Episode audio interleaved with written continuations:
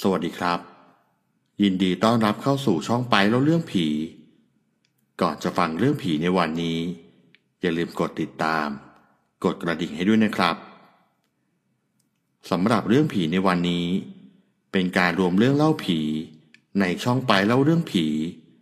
มาให้ท่านผู้ฟังได้ฟังกันแบบยาวๆกันเลยครับเราไปฟังเรื่องที่หนึ่งกันเลยครับ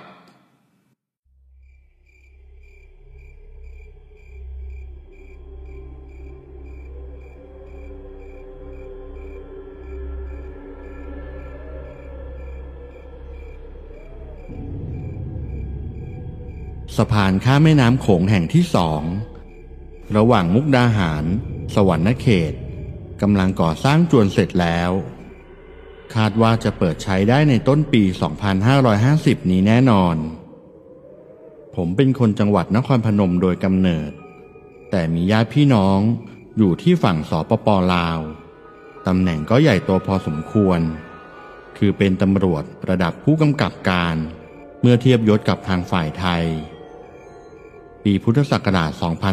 2504 ญาติผู้ใหญ่ที่เป็นนายตำรวจอยู่เมืองสวรรณเขตได้เรียกตัวผมให้ไปทำงานอยู่ที่แขวงสวรรณเขตผมจึงตัดสินใจเดินทางไปทันทีพร้อมกับครอบครัวมีภรรยา1 คนบุตรอีก3 คนอายุ7 ขวบ9 ขวบ10 ขวบไล่เลี่ยกันไปเนื่องจากเมืองสวรรณเขตเป็นเมืองใหญ่ระดับแขวงจึงมีประชากรอยู่กันหนาแน่นเทียบได้กับจังหวัดใหญ่ๆในภาคอีสานบ้านเรา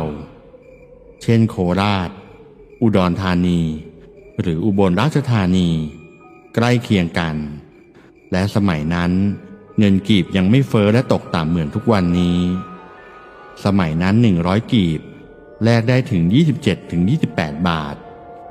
แต่ในปัจจุบัน250 กีบเท่ากับ1 บาท 1,000 กีบแลกได้ 4-5 บาทเท่านั้นเอง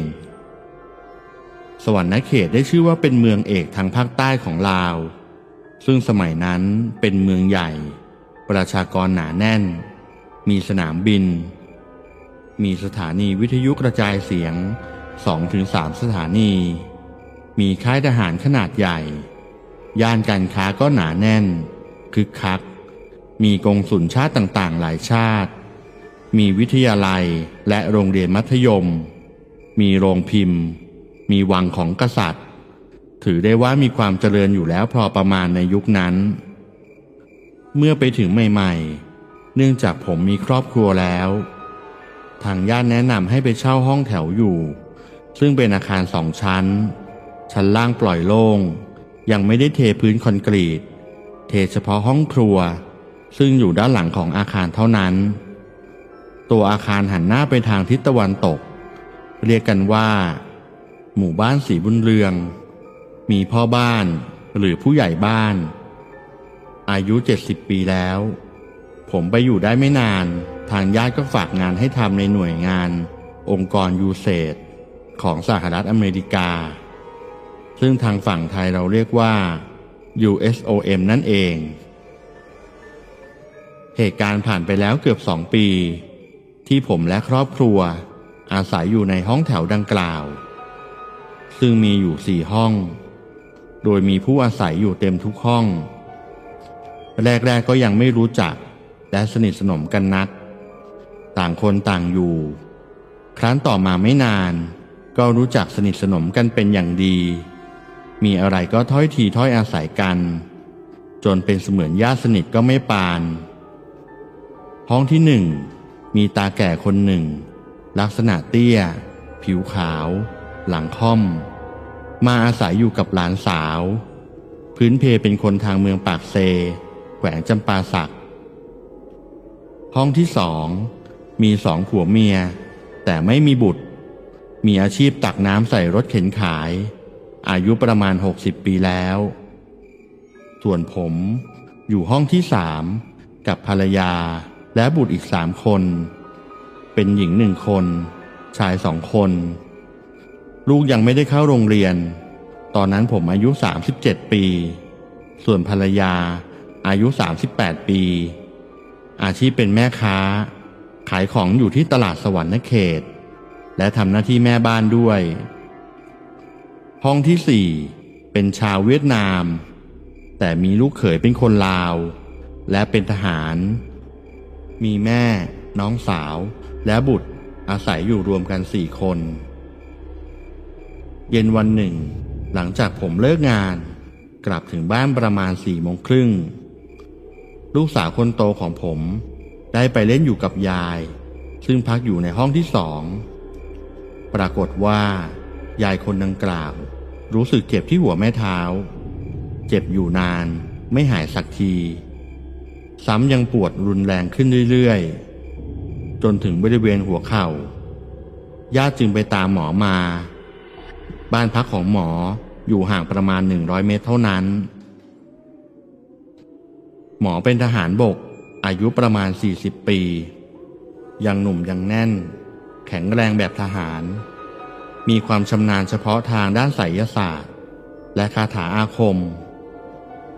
หมอมาถึงที่พักโดยไม่ได้ถืออะไรมามือเปล่าคนที่อยู่ในห้องแถวจึงเล่าอาการของยายให้ฟังแล้วหมอได้เข้าไปนั่งอยู่ข้างๆคนเจ็บแล้วพิจารณาดูพร้อมบริกรรมคาถาพึมพำตามวิชาที่เล่าเรียนมาจากนั้นก็ยกฝ่ามือทั้ง2 ข้างกางออกอยู่ใกล้ๆผู้ป่วยลักษณะเหมือนเครื่องตรวจวัตถุระเบิดนั่นแหละครับหมอเคลื่อนมือไปจนทั่วลำตัวของผู้ป่วยแล้วบอกว่าไม่พบอะไรและไม่มีอะไรเขาสงสัยแต่ว่าคงเป็นผีบรรพบุรุษมาสิงสู่เพื่อตามหาญาติพี่น้องแต่ผู้เล่ายังไม่แน่ใจจึงบอกว่าขอให้ลองตรวจดูอีกทีหมอก็ตกลงทำตามที่แนะนำหมอจึงบริกรรมคาถาใหม่พึมพำนานประมาณ1 นาทีแล้วบ้วนน้ำลายลงบนฝ่ามือทั้ง2 ข้างจากนั้นก็เอาฝ่ามือไปวางใกล้ๆคนไข้อีกครั้งหนึ่งคราวนี้คนป่วยสะดุ้งตกใจและลุกเดินเข้าไปในห้องบอกว่าจะเข้าไปนอนแล้วเอาผ้าห่มมาคลุมตัวหมอเห็นดังนั้นก็บอกว่าใช่แล้วผีปอบเข้าสิงมีคนหนึ่งที่มานั่งดูเหตุการณ์อยู่ด้วยกันบอกว่ามีหมอปราบผีอยู่คนหนึ่งเป็นตำรวจแต่ผมไม่รู้ว่าบ้านหมอปราบผีคนนั้นอยู่ที่ไหนผู้เล่าจึงไปถามที่ป้อมตำรวจซึ่งอยู่ในตลาดสวรรณเขตนั่นเองมีคนบอกว่าหมอคนนี้ชื่อจ่าบุญแต่ขณะนั้นกำลังเข้าเวรยามอยู่ที่สถานีตำรวจผู้เล่าจึงตามไปจนพบตัวและพามาที่บ้านคนป่วยทันทีพอมาถึงห้องพักจ่าบุญก็พิจารณาดูผู้ป่วยและทำคล้ายๆกับหมอคนแรกแต่จ่าบุญมีสมุนไพรติดมาด้วย1 ชิ้นลักษณะคล้ายว่านเขาบอกให้ผู้เล่าหาขันน้ำมา1 ใบและใส่น้ำมาครึ่งขันและหินฝนแล้วฝนว่านสมุนไพรลงไปในขันจนน้ำมีลักษณะขุ่นๆแล้วเขาก็ให้ผู้เล่าเอาไปรดหัวผู้ป่วยผู้เล่าไม่ได้คิดอะไรและไม่เชื่อในเรื่องเหล่านี้อยู่แล้วแต่ก็ทำตามหน้าที่ที่หมอบอกเท่านั้นใจหนึ่งก็อยากทดสอบดูเหมือนกันว่ามันจะเป็นอย่างไรจึงดึงผ้าห่มที่คลุมร่างผู้ป่วยออกแล้วเอาขันน้ำใบนั้นเทราดรดหัวผู้ป่วยพร้อมทั้งคว่ำขันครอบหัวเอาไว้เมื่อผู้ป่วยถูกรดด้วยน้ำยาสมุนไพรก็สะดุ้งเฮือกแล้วปึงปังลุกขึ้นมาตั้งท่าทางวางมวยทั้งๆที่ผู้ป่วยเป็นผู้หญิงผอมตัวดำและอายุมากแล้วจากนั้นก็ล้มตัวลงนอนอีกหมอได้เอาฝ่ามือคลำไปทั่วร่างกายลักษณะเหมือนมีอะไรอยู่ใต้ผิวหนังแต่เคลื่อนไหววิ่งไปวิ่งมาทั่วร่างกายลักษณะเหมือนเราจับปลาในอ่างเรืองมปลาในแหในอวนในที่สุดสิ่งนั้นก็ไปหยุดอยู่ที่4 ข้างด้านซ้ายจากนั้นหมอจึงกำเอาสิ่งนั้นไว้ในกำมือ หมอยังเงยหน้าขึ้นมาถามผู้เล่าว่าจะให้บีบไหมถ้าบีบผีปอบจะตายนะผู้เล่าตอบหมอว่าหยุดก่อนอย่าเพิ่งทำเพราะอยากรู้ว่าเป็นใครมาจากไหนในที่สุดคนป่วยก็พูดขึ้นว่าอยู่ใกล้ๆนี่แหละผู้จบก็ลุกขึ้นขอตัวลงไปปัสสาวะที่ห้องน้ำข้างล่างหมายความว่าปอบตนนั้นได้ออกจากร่างผู้ป่วยไปขณะที่ปัสสาวะแล้วซึ่งเรื่องนี้หมอมาบอกทีหลังหมอยังบอกอีกว่าลักษณะของผีปอบนั้นถ้ามันกินคนไม่ได้เจอหมอดีๆมันจะออกไปแต่ถ้าเจอหมอไม่ดีคนป่วยก็จะตายจากนั้นผู้เล่าก็ลงมายังชั้นล่างของบ้านเช่าแล้วพูดเสียงดังๆว่าโปรดทราบคนไหนเป็นผีปอบให้มารายงานตัวด่วนจากนั้นไม่ถึง10 นาทีตาแก่หลังค่อมที่เช่าอยู่ห้องที่1ได้เข้ามาสารภาพกับผู้เล่าว่าเขาเองที่เป็นผีปอบพอทราบดังนั้นจึงไปตามตำรวจที่ป้อมและนายบ้านก็คือผู้ใหญ่บ้านมาเจรจากันผู้เป็นผีปอบจะยอมหนีออกจากห้องแถวนี้หรือเปล่าโดยให้หนีในค่ำวันนี้เลยมีการทำสัญญากันระหว่างผู้ใหญ่บ้านกับผู้เป็นผีปอบและผู้เล่าโดยมีชาวห้องแถวเป็นพยานและเมื่อยินยอมก็จะไม่เอาโทษผิดตำรวจจึงรับตัวไปอยู่ที่ป้อมพร้อมสิ่งของเครื่องใช้ประจำตัวอื่นๆตั้งแต่วันนั้นมาก็ไม่เคยเจอผีปอบตนนั้นอีกเลยก็จบลงไปแล้วนะครับสำหรับเรื่องที่1เราไปฟังเรื่องที่2ต่อกันเลยครับเรื่องนี้เป็นประสบการณ์หลอนของคุณแชมป์ที่จังหวัดเชียงใหม่ที่โพสต์เรื่องราวดังกล่าวลง Facebook จนเป็นข่าวอันโด่งดังภายในเวลาไม่กี่วันสำหรับเรื่องราวจะเป็นอย่างไรนั้นขอเชิญรับฟังครับย้อนกลับไปราวๆ15 ปีก่อนผมมีปัญหากับแม่ครับเลยหนีออกจากบ้านไปเช่าหอพักอยู่เดือนละ500 บาทซึ่งเป็นราคาที่ถูกมากตึกนี้เป็นตึกเล็กๆครับมีบันไดตรงกลางแบ่งห้องเป็นซ้ายขวาตรงข้ามห้องผมมีพี่ผู้หญิงคนหนึ่งชื่อพี่เมย์เป็นสาวทำงานกลางคืนครับทำงานร้านเหล้าตอนกลางคืนพี่เมย์จะไม่อยู่แต่กลางวันที่ผมหยุดจะเจอและเคยคุยกันครับพี่เมย์เป็นคนอัธยาศัยดีแต่ก็ไม่เคยเล่าว่าห้องผมมีความเป็นมายังไงตอนนั้นผมอยู่คนเดียวห้องไม่น่ากลัวเท่าไหร่ห้องเล็กๆผนังทาสีใหม่มีพัดลมแบบแขวนเพดานอยู่กลางห้องที่นอนใหม่ผ้าปูก็ใหม่สะอาดห้องอยู่ชั้นบนสุดมี4 ชั้นครับวิวดีมากหน้าต่างบานเกล็ดแต่ติดอยู่อย่างหนึ่งคือห้องมีกลิ่นเหม็นอับเหม็นสาบอย่างมากๆแต่ด้วยราคาที่ถูกก็เลยอยู่ได้ในคืนแรกที่ผมเข้าพักผมก็ฝันว่ามีผู้หญิงคนหนึ่งมายืนอยู่ตรงประตูด้านในห้องยืนมองมาลักษณะมีผมยาวมากมองไม่เห็นหน้าในฝันก็ถามไปว่าเป็นใครแล้วก็สะดุ้งตื่นในทุกๆวันตอนกลางคืนผมจะได้ยินเสียงคนเดินมาตรงบันไดเสียงรองเท้าผู้หญิงและมีกระดิ่งห้อยที่ขาได้ยินทุกวันช่วงประมาณตี 1ซึ่งช่วงเวลานั้นไม่มีคนอยู่เพราะพี่เมย์ก็ไปทำงานและชั้นนั้นผมก็อยู่กับพี่เมย์แค่2 คนนอกจากนั้นแล้วก็จะมีเสียงคนที่มาดีดกระจกบานเกล็ดทั้งที่นอกหน้าต่างด้านนอกเป็นรอยฟ้าไม่มีระเบียงอย่างที่หนักๆเลยในบางคืนก็จะมีคนมาเคาะประตูแรงๆครับในช่วงแรกๆนั้นผมก็เปิดออกไปดูเพราะคิดว่าอาจจะมีคนมาเคาะห้องผิดครับ แต่เปิดไปก็ไม่เคยเจออะไรผมอยู่ในสภาพนี้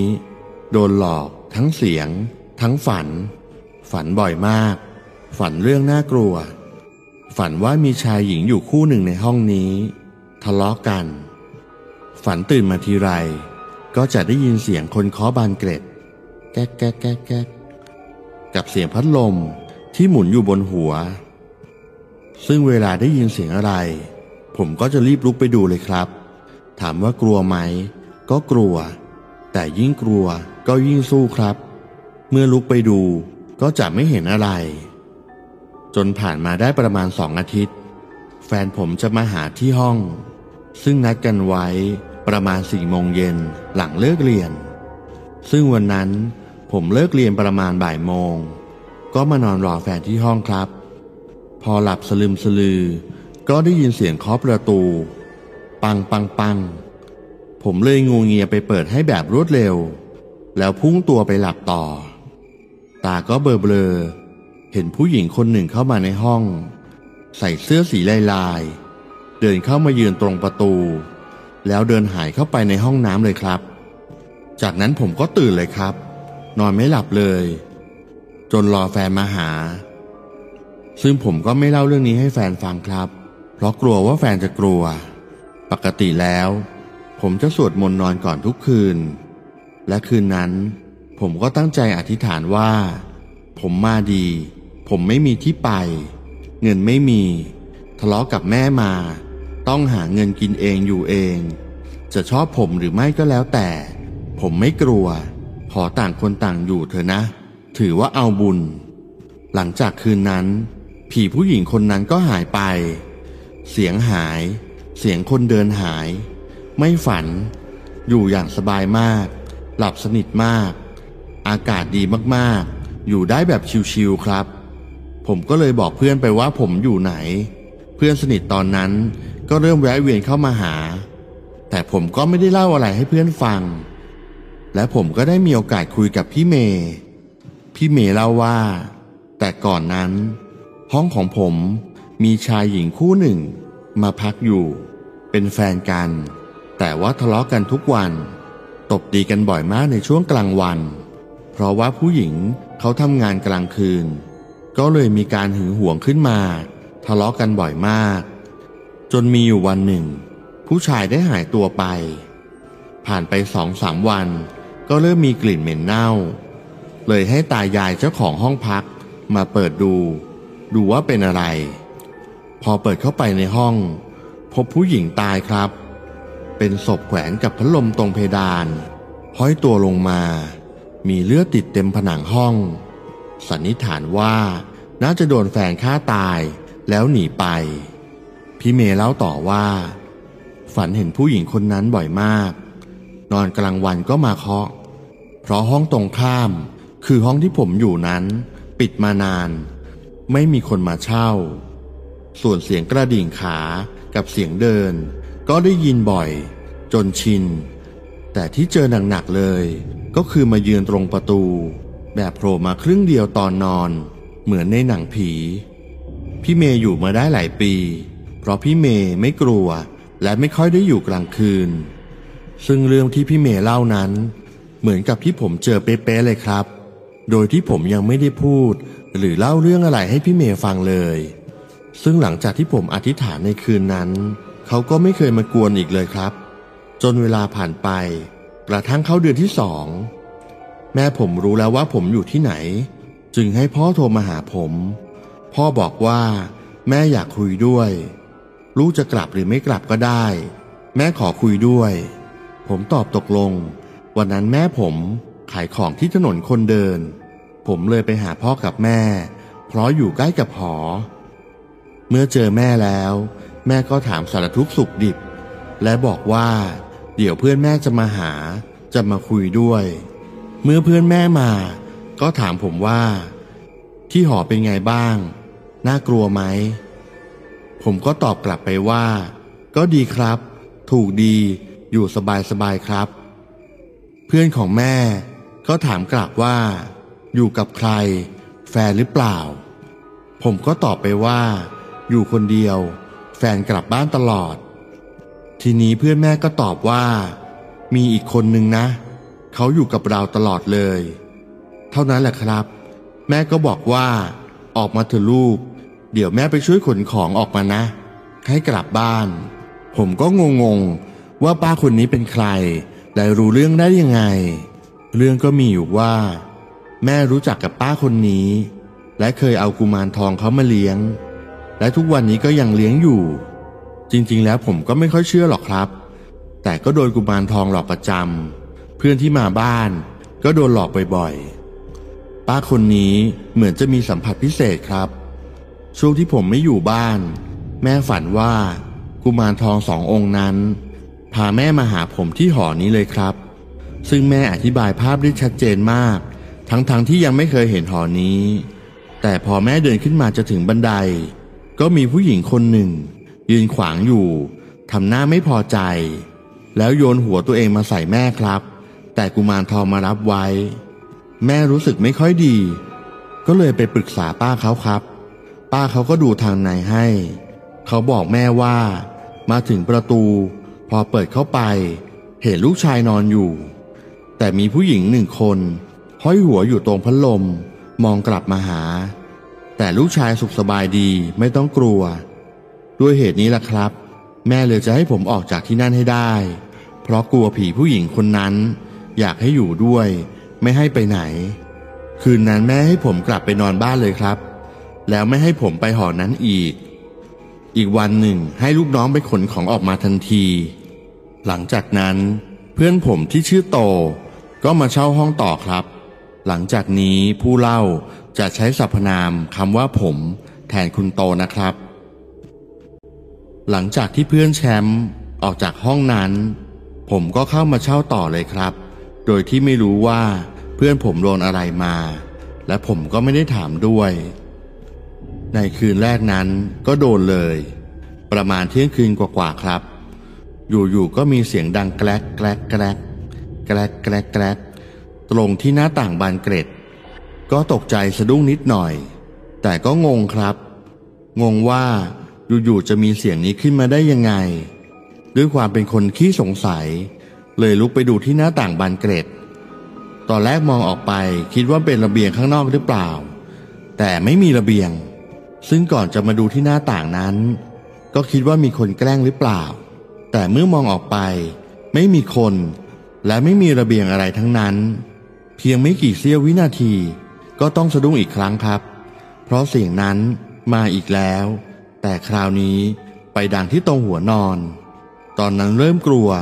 ขนลุกแต่สักพักก็เอาอีกแล้วครับเล่นกระจกอีกแล้วความกลัวเริ่มเข้ามาอีกทีขนลุกอีกแล้วตอนนั้นอยู่บนเตียงแล้วครับคือลักษณะเหมือนเดิมเล่นกระจกที่หน้าห้องน้ำก่อนพอมองไปก็จะย้ายมาเล่นตรงหัวนอนครับคราวนี้ชัดแจ๋วเลยง่วงก็ง่วงแต่ในใจคิดว่าช่างเขา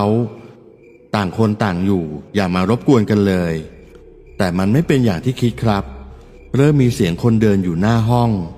เสียงกระดิ่งเริ่มดังกริ๊งกริ๊งกริ๊งกริ๊งกริ๊งกริ๊งอยู่หน้าห้องครับผมรอฟังสักพักว่าใครเดินมาแล้วดันมาเคาะประตูห้องผมดังตึ้งตึ้งตึ้งคิดในใจว่าโดนแล้วใช่ไหมไหนลองออกไปดูซิว่าใครอีกใจหนึ่งคิดว่าเป็นลุงเจ้าของห้องครับพอเปิดประตูไปเท่านั้นแหละครับว่างเปล่าไม่มีอะไรเลยตอนนั้นคิดอยู่ในใจว่าจะอยู่ห้องนี้ต่อไปหรือจะออกไปหาเพื่อนที่ชื่อฟิล์มดีซึ่งตอนนั้นประมาณตี 2แล้วเพื่อนก็คงหลับแล้วตอนนั้นไม่มีเพื่อนแล้วครับเลยคุยกับตัวเองให้กำลังใจกับตัวเองยันสว่างเลยไม่ได้นอนค่อยมานอนเอาตอนสว่างหลังจากนั้นประมาณบ่ายๆผมไปหาฟิล์มเพื่อนของผมตั้งใจว่าจะไปชวนมานอนเป็นเพื่อนแต่ผมไม่ได้บอกความจริงว่าเมื่อคืนผมเจออะไรมาเพราะกลัวว่าเพื่อนจะไม่มานอนเป็นเพื่อนแต่ที่เป็นลางบอกเหตุการณ์ในวันนี้ผมไม่แน่ใจว่ายังไงแม่ฟิล์มถึงบอกว่าวันนี้ไม่ยอมให้ฟิล์มขับรถเหมือนเป็นลางบอกเหตุว่าจะเกิดอะไรขึ้นกับฟิล์มเลยไม่ยอมให้ฟิล์มขับรถแต่ก็ยอมให้ไปกับผมซึ่งตอนนั้นเองผมก็ไม่รู้ว่าจะเกิดอะไรข้างหน้าแต่แม่ของฟิล์ม ก็ไว้ใจผมจากนั้นผมกับฟิล์มก็ไปรับกิ่งซึ่งเป็นแฟนของฟิล์มมานั่งเล่นที่ห้องเช่าตอนนั้นน่าจะประมาณ18:00ได้มาถึงห้องก็นั่งเล่นกันสักพักรู้สึกเบื่อเลยคิดจะหาอะไรกินกันผมกับฟิล์มก็จะเป็นคนออกไปซื้อด้วยกันแต่ว่าฟิล์มดันไปล็อกห้องให้กิ่งอยู่คนเดียวโดยคล้องแม่กุญแจไว้ที่หน้าห้องเพราะกลัวว่าจะมีใครมาทำอะไรกิ่งแต่ผมกับฟิล์มออกไปนานเกือบ3 ชั่วโมงไปเดินเล่นงานดอกไม้ที่สวนโบกหาดจากนั้นค่อยกลับมาที่ห้องพร้อมกับซื้ออาหารมาให้กิ่งเมื่อกลับมาฟิล์มก็โดนกิ่งต่อว่าเพราะล็อกห้องไว้จนงอนกันไปแต่เมื่อเริ่มหายงอนกิ่งก็ดันพูดขึ้นมาว่าพี่โตถ้าหากอยู่ๆแล้วมีผู้หญิงเพิ่มขึ้นมาอีกคนจะทำยังไงผมก็เลยบอกกิ่งไปว่าไม่ควรพูดเรื่องนี้นะไม่ดีแล้วกิ่งก็พูดออกมาอีกครั้งว่าถ้าหากมีผู้หญิงเพิ่มมาอีกคนก็ไหว้สิพี่แล้วก็หัวเราะผมเองก็เงียบเลยไม่ได้สนใจอะไรแต่ก็คิดในใจว่ากิ่งกำลังลบหลู่เขาอยู่หรือเปล่าสักพักผมก็เห็นฟิล์มกับกิ่งนั่งหยอกล้อเล่นกันอยู่ๆฟิล์มก็พูดขึ้นว่าให้กิ่งหยุดเล่นแต่กิ่งไม่ยอมหยุดผมเลยหันไปมองที่หน้ากิ่งก็ต้องตกใจสุดขีดครับหน้าของกิ่งมองมาที่ผมแต่มือนั้นเล่นอยู่กับฟิล์มแต่ว่าดวงตานั้นมองไปทางซ้ายและขวาแบบเร็วๆผมเลยตะโกนบอกกิ่งให้หยุดจากนั้นฟิล์มเริ่มมีอาการแปลกๆครับบอกใจคอไม่ค่อยดีอยากจะกลับบ้านกิ่งพูดขึ้นมาว่าตอนที่ผมกับฟิล์มออกไปข้างนอกมีใครไม่รู้มาเคาะประตูดังมากแต่ไม่กล้าเปิดประตูลองคิดดูนะครับกุญแจก็ล็อกแล้วคล้องแม่กุญแจไว้แต่ใครที่ไหนจะมาเคาะประตูครับในตอนนั้นผมคิดว่าต้องรีบออกไปจากห้องนี้ให้เร็วที่สุดเพราะเริ่มจะแปลกๆแล้วตอนนั้นฟิล์มกับกิ่งเดินออกจากห้องไปก่อนแล้วครับผมตามลงไปทีหลังตอนที่อยู่หน้าประตูห้องผมเหลือบไปเห็นเบ้าตาของกิ่งนั้นดำคล้ำมากครับตอนนั้นเริ่มรู้ว่ากำลังโดนของแล้วจึงรีบไปที่งานดอกไม้ตอนนั้นที่งานมีเพื่อนผมมีการซึ่งเป็นแฟนของผมและเป็นพี่สาวของกิ่งพวกเราเดินออกมาสักพักอยู่ๆฟิล์มก็ร้องไห้ออกมาดังมากผมจึงถามว่าเป็นอะไรฟิล์มก็บอกว่าไม่รู้จู่ๆก็ร้องไห้ออกมาเองเลยผมเลยให้ฟิล์มนั่งลงกับพื้นฟิล์มร้องไห้ดังมากจนคนรอบข้างหันมามองแต่ที่แปลกก็คือจู่ๆฟิล์มก็เงียบเฉยเลยนิ่งเลยครับตัวฟิล์มเย็นมากเหมือนคนที่ตายแล้วผมตกใจสุดขีดตอนนั้นเป็นห่วงฟิล์มกลัวว่าจะเป็นอะไรผมเลยตบหน้าฟิล์มประมาณ10 กว่าทีได้ตอนนั้นกลัวฟิล์มตายมากตบหน้าหลายครั้งและเรียกชื่อจนฟิล์มตื่นฟิล์มบอกว่าได้ยินเสียงเรียกชื่อเบาๆในหูเท่านั้นจากนั้นผมเลยรีบพยุงตัวฟิล์มให้รีบไปที่งานดอกไม้เพื่อให้ผู้ใหญ่ดูว่าตกลงเป็นอะไรกันแน่จากนั้นสักพักก็กลับมาเป็นอีกรอบนี้หนักกว่าเดิมผมเลยให้กิ่งรีบไปบอกเพื่อนที่งานมาช่วยพยุงฟิล์มเข้าไปอยู่ในงานเผื่ออะไรจะดีขึ้นหลังจากที่พาฟิล์มเข้างานแล้วผู้ใหญ่ในงานต่างพูดเป็นเสียงเดียวกันว่าฟิล์มโดนผีเข้าส่วนพ่อของเพื่อนผมอีกคนรีบเอาพระมาห้อยคอให้ฟิล์มกับกิ่งทันทีส่วนผมนั้นต้องกลับไปเอามอเตอร์ไซค์ที่ห้องพักไปคนเดียวตอนนั้นต้องขึ้นไปเอากุญแจรถกับกระเป๋าตังค์ตอนเปิดประตูห้องเข้าไปแทบจะเป็นลมทั้งร้อนทั้งหนาววูบวูบวาบคว้ากุญแจได้ก็รีบวิ่งเลยครับวิ่งลงบันไดไม่คิดชีวิตหลังจากนั้นจึงไปรับฟิล์มกับกิ่งส่งกลับบ้านแต่ผียังตามมาถึงหน้าบ้านพอส่งฟิล์มเข้าบ้านเสียงหมาหอนกันทั้งบ้านเลยครับส่วนกิ่งนั้นก็โดนตามเหมือนกันหลังที่ส่งกิ่งกลับบ้านการก็เหลือบไปเห็นลักษณะเดียวกันกับที่ผมเห็นก็คือลูกตาของกิ่งนั้นมองซ้ายทีขวาทีแบบเร็วๆจนการต้องกุมหน้ากิ่งแล้วมองดีๆว่ากิ่งเป็นอะไรหลังจากวันนั้นผมก็ไม่กล้ากลับไปที่ห้องนั้นอีกเลยครับ ก็จบลงไปแล้วนะครับสำหรับเรื่องที่2เราไปฟังเรื่องที่3ต่อกันเลยครับหลายคนคงเคยได้ยินเรื่องของผีปอบกันมาบ้างแล้วสำหรับเรื่องนี้เป็นเรื่องราวของเด็กนักเรียนคนหนึ่งไปเข้าค่ายลูกเสือกับทางโรงเรียนแล้วพอตกกลางคืนตอนที่เขาฐานกิจกรรมเขาได้ยินเสียงเรียกของใครบางคนเรียกชื่อเขาว่าเอ๋แล้วเขาก็ขานรับกลับไปเพื่อนที่อยู่ข้างๆก็พากันงงว่าเอ๋พูดกับใครพอเล่นฐานเสร็จก็เข้านอนเอ๋เล่าว่าพอหลับไปสักพักรู้สึกอึดอัดอย่างมากพอลืมตาก็เห็นคนแก่ผมยาว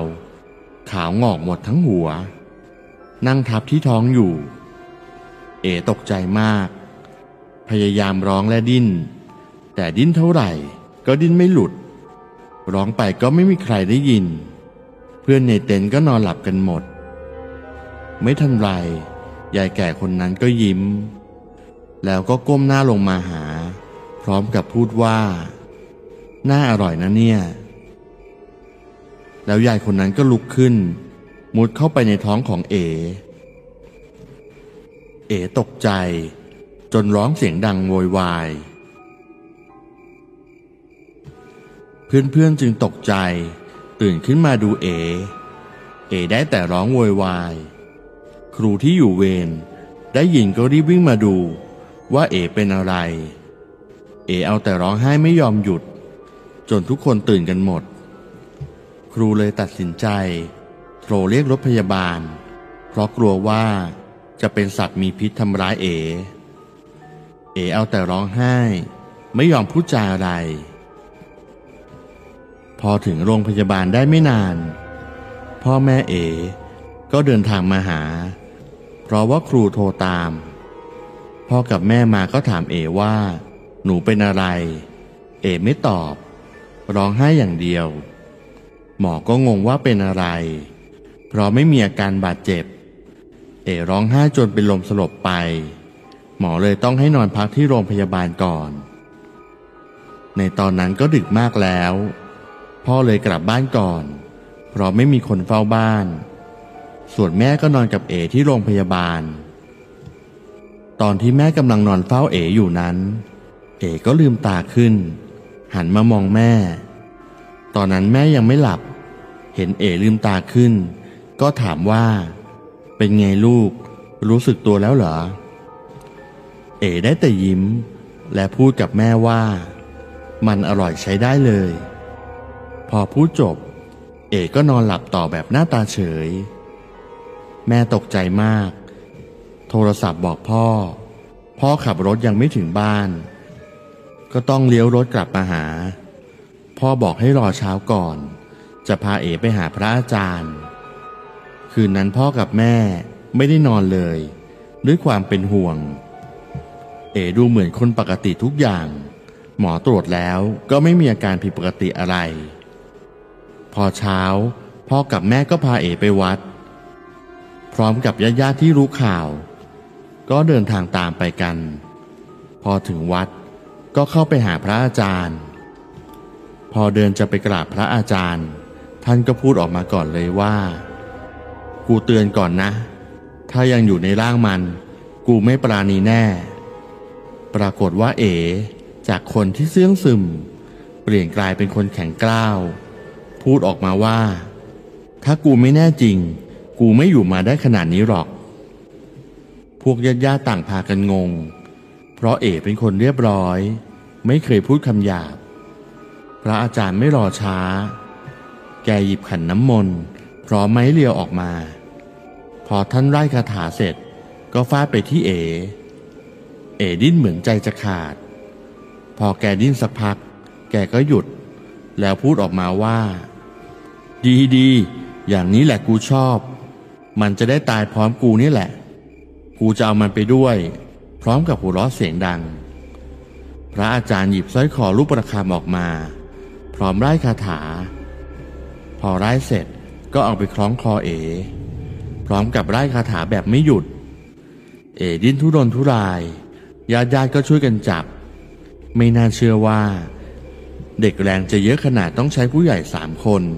ถึงจะจับอยู่หลังจากนั้นพระอาจารย์บอกเด็กวัดว่าไปเอาไอ้นั่นมาพูดเหมือนรู้กันว่ามันคืออะไรเด็กวัดก็ลุกขึ้นไปเอามันคือไหขนาดเล็กพร้อมผ้ายัน1 ผืน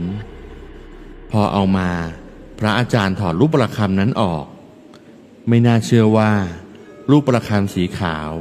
เปลี่ยนเป็นสีดำสนิทพระอาจารย์ยัดรูปประคำลงไปในไหพร้อมปิดผ้ายันและท่องคาถาซ้ำตอนที่ปิดผ้ายันทุกคนยืนยันว่าเห็นยันโดนกระทุ้งเหมือนกบกระโดดชนอยู่ข้างในสร้างความแปลกใจอย่างมากตอนนี้เอกลับมาเป็นเอกคนเดิมแล้วพระอาจารย์บอกว่ามันคือผีปอบที่หลุดออกมาจากที่มันเคยอยู่เพราะมีคนไปยุ่งกับภาชนะที่ขังมันไว้มันก็เลยออกมาได้มันจะเข้าร่างคนที่จิตอ่อนเพื่อกินตับไตไส้พุงถ้ามาเร็วก็ไม่มีปัญหาแต่ถ้ามาช้าก็อาจจะสายเกินไปส่วนไหขนาดเล็กพระอาจารย์ได้ให้เด็กวัดเอาไปฝังไว้ที่ป่าช้าพอกราบลาพระอาจารย์ต่างคนก็ต่างแยกย้ายกันกลับบ้านและเอ๋ก็หายจากอาการนั้นเป็นปลิดทิ้งก็จบกันไปแล้วนะครับสำหรับเรื่องที่3เราไปฟังเรื่องที่4ต่อกันเลยครับครอบครัวผมมีธุรกิจที่ทำกันมาตั้งแต่สมัยแม่ยังเด็กๆคือร้านขายของฝากที่จังหวัดเพชรบุรีแต่ปัจจุบันได้ปิดตัวลงแล้วผมเองไม่ค่อยได้ยุ่งเกี่ยวกับร้านที่บ้านเท่าไหร่เพราะผมมาเรียนในกรุงเทพตั้งแต่สมัยมัธยมปลายจนผมเรียนจบมหาวิทยาลัยทางบ้านเลยขอให้ผมกลับไปเพื่อปรับปรุงเปลี่ยนแปลงร้านใหม่เพราะช่วงหลังๆธุรกิจของฝากเริ่มไม่ค่อยรุ่งเรืองเหมือนแต่ก่อนเหมือนที่เคยเห็นกันร้านเปิดกันเยอะคู่แข่งก็แยะมีการตัดราคากันบ้างคนหันไปนิยมของอย่างอื่นบ้างผมเลยมีหน้าที่กลับไปปรับปรุงร้านให้ดูดีขึ้นดึงดูดขึ้นเพื่อจะมีคนแวะมากขึ้นตามความคิดของครอบครัวช่วงประมาณปีพุทธศักราช 2550 ประมาณต้นเดือนสิงหาคมผมก็ย้ายกลับเพชรบุรีเป็นการย้ายกลับไปอยู่แบบไม่ถาวรเพราะยังเก็บคอนโดที่กรุงเทพไว้ไปอยู่ที่ร้านสักพักก็พบว่าที่ร้านเงียบจริงๆมีคนแวะซื้อของบ้างแต่ไม่คึกคักเหมือนสมัยผมเป็นเด็กที่บ้านมีแม่ป้าและลูกน้อง3 คนซึ่งจะสลับสับเปลี่ยนหมุนเวียนระหว่างหน้าร้านและหลังร้านร้านจะเป็นอาคารชั้นเดียวที่หน้าร้านจะมีลานจอดรถมีชั้นวางของฝากเรียงรายอยู่บริเวณขายของด้านหลังจะมีห้องเก็บเงินซึ่งจะมีจอกล้องวงจรปิดฉายภาพบริเวณหน้าร้านที่ขายของบ้านผมจะอยู่ในเมืองเพชรป้ากับแม่จะมาร้านทุกวันเฉพาะกลางวันเย็นๆค่ำๆก็กลับบริเวณหน้าร้านจะมีต้นไม้ใหญ่อยู่ต้นหนึ่งเป็นต้นมะค่าต้นใหญ่พอสมควรต้นไม้นี้อยู่กับร้านมาตั้งแต่แรกช่วงหลังๆแม่กับป้าเริ่มโทษว่าเป็นเพราะต้นไม้ขวางหน้าบ้านทำให้ขวางทางรถเข้าร้านส่วนมากรถจะวิ่งมาเร็วและเลยร้านไปคงเพราะต้นไม้บังแถมยังอ้างเหตุผลต่างๆนานาว่ามีอาจารย์ห่วงจุ้ยมาดูก็บอกว่าไม่ดีที่จริงตัวผมเองไม่อยากให้ตัดเลยเราสามารถทำอย่างอื่นได้เช่นป้ายชื่อใหญ่ขึ้นหรืออะไรแทนการตัดต้นไม้ก็ได้เพราะเสียดายไม้ใหญ่ๆแต่แม่กับป้าไม่ยอมเมื่อเสียงข้างมากและเสียงค่อนข้างดังกว่าว่าเช่นนั้นเลยจำเป็นต้องตัดต้นมะค่านี้ออกไปและเทคอนกรีตทับทำเป็นลานจอดรถโดยสมบูรณ์และเรื่องนี้ก็เป็นสิ่งที่เราคาดว่าเป็นเหตุจุดชนวนเรื่องราวทั้งหมด จนทำให้เราต้องปิดกิจการที่บ้านไปในที่สุดหลังจากทำลานจอดรถใหม่เสร็จเรียบร้อยมีคนแวะร้านเราเยอะขึ้นแต่ไม่ได้มากมายอะไรเราตกลงกันว่าเราจะเปิด24ชั่วโมงเพราะมีอีกร้านที่เริ่มเปิด24ชั่วโมงซึ่งเป็นร้านใหญ่มากปัจจุบันเขาก็ยังเปิดอยู่วันแรกๆที่เปิด24ชั่วโมงผมจะเฝ้าร้านช่วงกลางคืนตลอดโดยกลับบ้านไปนอนตอนกลางวันสลับกับแม่และป้าที่มาเฝ้าร้านแทนมีอยู่วันหนึ่งช่วงปลายเดือนสิงหาคมผมจำวันที่ไม่ได้แต่จำได้ว่าเป็นวันศาสตร์จีนแม่กับป้าไปทำบุญกับญาติที่มาจากจังหวัดประจวบคีรีขันธ์ผมอยู่ร้านในห้องทำงานก็ดูกล้องวงจรปิดเผื่อว่ามีลูกค้าโดยหน้าร้านมีลูกน้องเฝ้าอยู่2 คนหลังร้าน1 คนกลางวันแสกๆช่วงเที่ยงบ่ายๆนี่แหละครับขณะผมนั่งอยู่ในห้องหันไปดูกล้องพอดีก็เห็นรถตู้คันหนึ่งมาจอดหน้าร้าน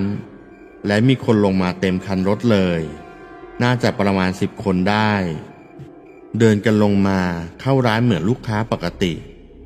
ผมก็รู้สึกดีว่าวันนี้ยอดท่าจะดีจังหวะนั้นเองผมก็เตรียมเงินและหยิบเอาลิโพจะไปให้คนขับรถตู้ซึ่งเป็นธรรมเนียมอยู่แล้วครับว่าเราจะให้ค่าคนขับหรือมัคคุเทศก์ที่พาลูกทัวร์มาแวะที่ร้านพอผมเดินออกมาถึงหน้าร้านรถตู้ก็ออกไปแล้วผมเลยถามลูกน้องว่าโชเฟอร์ไม่เอาตังค์เหรอลูกน้องเลยบอกว่ามีคนขับรถมาแค่คนเดียวแถมมาขอเข้าห้องน้ำไม่มีใครอื่นมาผมก็งงเพราะเห็นกับตาว่ามีคนลงมาจากรถเยอะแยะทั้งผู้หญิงเด็กผมเลยแวะกลับไปดูในเทปปรากฏว่าดูอีกทีมีแต่โชเฟอร์ลงมาคนเดียวผมสาบานได้เลยว่าผมเห็นกลุ่มคนลงมาจากรถแต่พอมาดูเทปกลับไม่เห็นผมเลยคิดว่าสงสัยตัวเองคงตาฝาดไปแต่ในใจลึกๆก็กลัวเหมือนกันไม่คิดไม่ฝันว่าชีวิตจะมาเจออะไรแบบนี้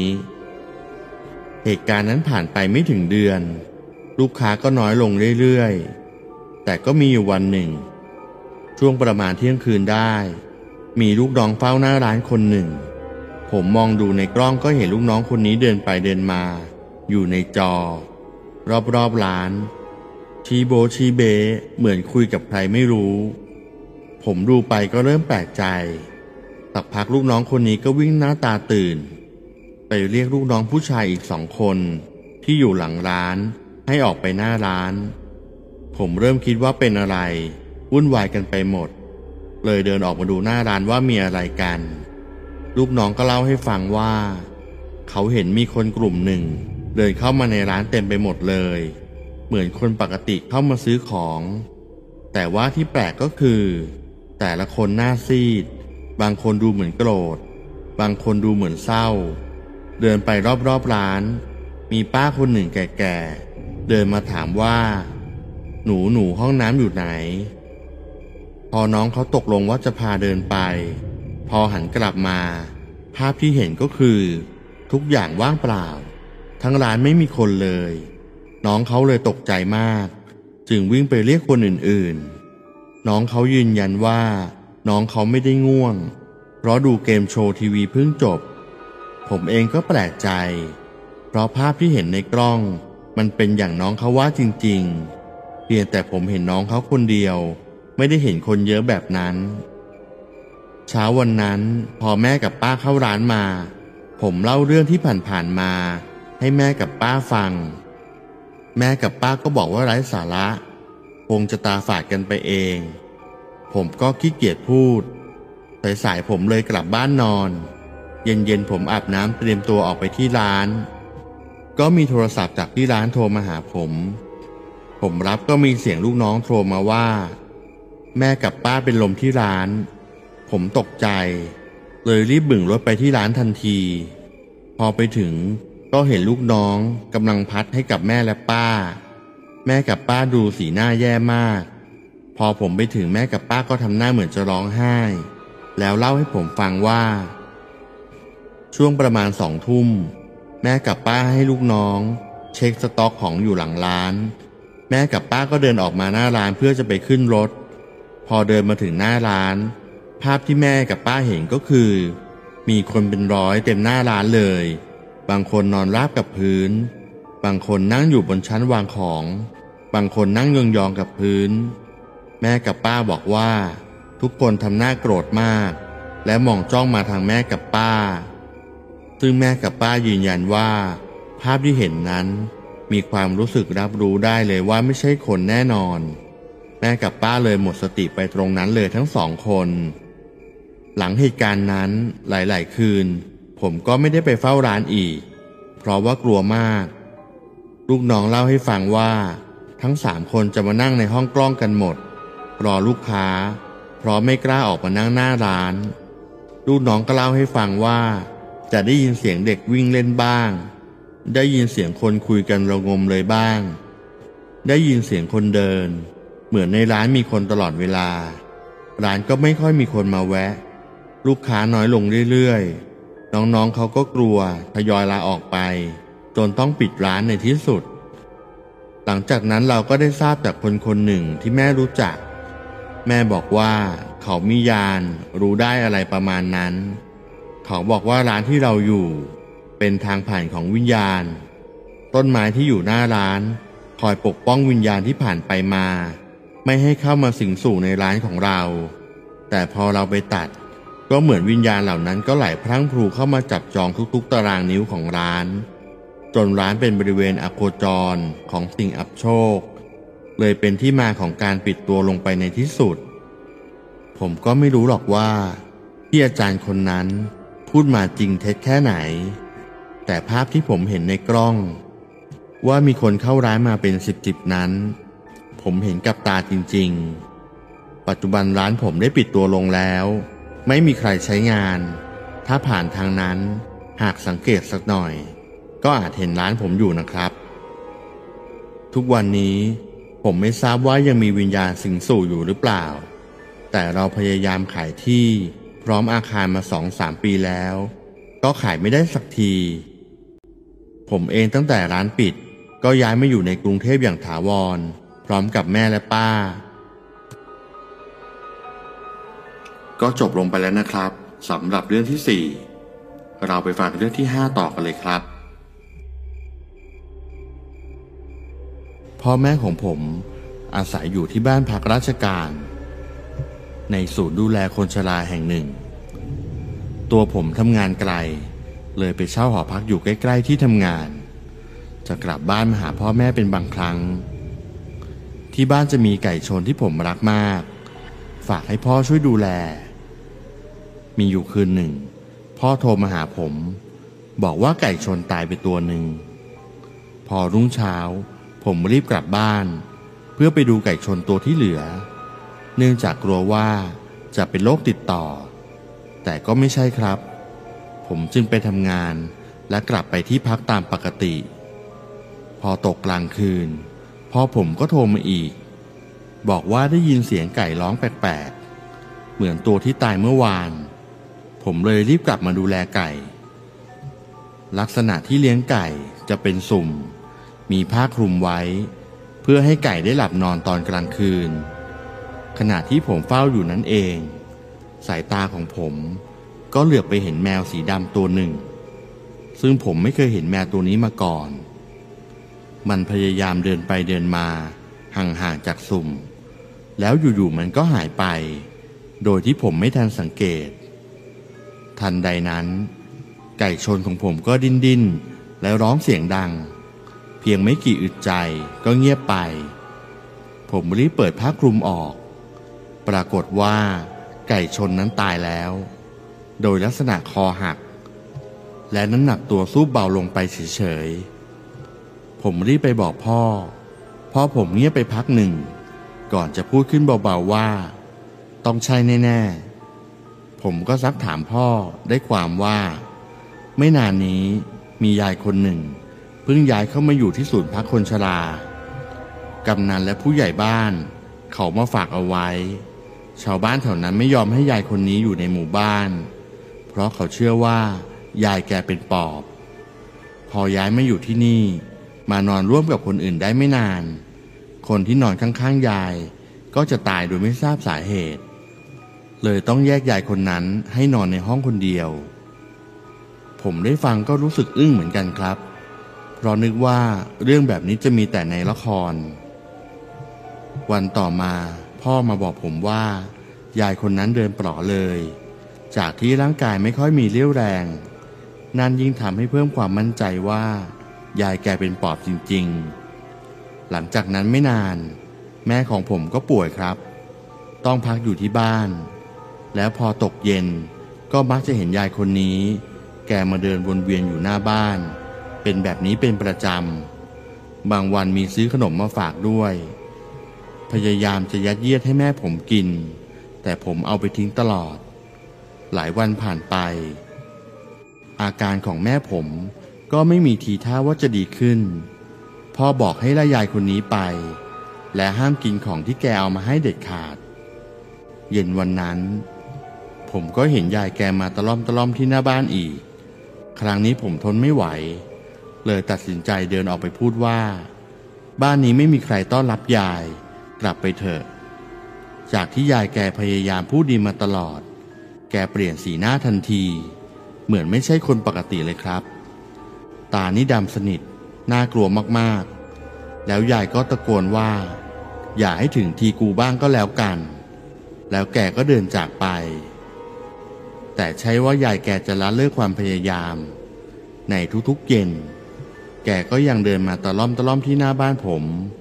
แต่พักหลังดูยายแกสมโซเหมือนผีเลยผมปิดประตูบ้านและพยายามไม่ออกไปช่วงนั้นผมต้องคอยเฝ้าแม่ทุกวันหลังจากนั้นไม่นานอาการของแม่เริ่มดีขึ้นตามลำดับจนมีวันหนึ่งพ่อกลับมาบอกว่ายายแกเสียแล้วสภาพศพของยายนั้นเหมือนคนตายมานานแล้วทั้งที่เพิ่งตายจากคนร่างท้วมเหลือเพียงหนังหุ้มกระดูกตอนนั้นผมก็ไม่รู้จะดีใจหรือเสียใจดีเพราะพ่อผมบอกอีกว่าปอบจะตายก็ต่อเมื่อได้ทายาทแล้วและพ่อผมสันนิษฐานว่าทายาทปอบก็คือหนึ่งในหญิงชราที่นี่แหละเจ้าหน้าที่ต้องทำการแยกคนที่น่าสงสัยไปนอนในห้องคนเดียวไม่กล้าให้นอนรวมเพราะกลัวว่าคนข้างๆจะตายโดยไม่ทราบสาเหตุอีกแต่ตั้งแต่วันนั้นมาไก่ชนผมก็ไม่เคยตายอีกเลยเพราะผมทำห้องให้อยู่และมีพระตั้งอยู่หน้าห้องด้วยครับก็จบไปแล้วนะครับสำหรับเรื่องที่5เราไปฟังเรื่องที่6ต่อกันเลยครับเป็นเหตุการณ์หนึ่งในชีวิตการเป็นครูของสินทบที่เขายังจำไม่ลืมเรื่องมันเกิดเมื่อปี 2525ตอนเมื่อเขาเริ่มรับราชการครูใหม่ๆที่โรงเรียนบ้านดงจำปาดะโรงเรียนในชนบทแห่งหนึ่งทางใต้ของประเทศไทยในวันนั้นเขาไปโรงเรียนเพื่อรายงานตัวต่อครูใหญ่ดูเหมือนจะเป็นในช่วงบ่ายหลังจากแนะนำตัวทักทายปราศัยพูดคุยกับคณะครูในโรงเรียนและเข้ารับทราบข้อราชการหมายถึงงานที่ครูใหญ่จะมอบหมายอย่างเป็นกิจจลักษณะก็เสร็จเอาเย็นย่ำดังนั้นตอนที่เขาขนสัมภาระต่างๆไปถึงบ้านพักหลังนั้นจึงเป็นเวลาพรบค่ำพอดีบ้านพักครู2 ชั้นชั้นล่างโล่งชั้นบนเป็นไม้ตามแบบของบ้านพักครูในชนบททั่วไปตั้งแต่สร้างมาน่าจะไม่เคยมีใครมาพักเพราะสินทบสังเกตเห็นว่าไม่มีเครื่องเรือนเลยสักชิ้นหรือร่องรอยของการทำครัวก็ไม่มีให้สังเกตเห็นแม้แต่น้อยแต่โดยรวมก็ถือว่าบ้านพักครูยังมีสภาพดีมากสำหรับคนโสดคือไม่ต้องนอนนับดาวเพราะหลังคาโหว่และประตูหน้าต่างก็มีครบเย็นใจได้ว่าคงนอนหลับสนิทโดยไม่ต้องกลัวว่าจะมีใครแอบมาเยี่ยมในยามวิกาล โดยไม่บอกกล่าวล่วงหน้าครูใหญ่เหมือนจะรู้ใจให้พาโรงจัดเสื่อผืนหมอนใบไว้ให้ซึ่งก็พอแก้ขัดไปได้ก่อนเขาจะหาซื้อข้าวของเครื่องใช้อะไรๆที่จำเป็นมาไว้ใช้ตามประสาครูหนุ่มตัวคนเดียวบ้านพักครูออกกว้างขวางอย่างนี้น่าอยู่มากดีกว่าต้องไปเที่ยวตลอดหาบ้านเช่าในตลาดซึ่งไม่แน่ใจว่าจะมีให้เช่าหรือเปล่ายิ่งในอำเภอเล็กๆมีบ้านเรือนไม่กี่หลังเป็นชุมชนเล็กๆห่างไกลความเจริญจากแสงเสียงอย่างนี้พาโรงที่มาช่วยขนสัมภาระกลับไปแล้วสินทบรู้สึกแปลกๆเหมือนจะรีบมารีบไปยังไงอย่างนั้นทั้งที่น่าจะอยู่พูดคุยโอภาปราศัยกันก่อนในฐานะเขาเป็นคนบ้านไกลเพิ่งมาอยู่ใหม่แต่ก็ดีอยู่หน่อยที่พี่พาโรงอุตส่าห์เอาข้าวห่อพร้อมกับข้าวมาให้เพื่อเขาจะได้รองท้องแก้ขัดไปก่อนสักคืนหนึ่ง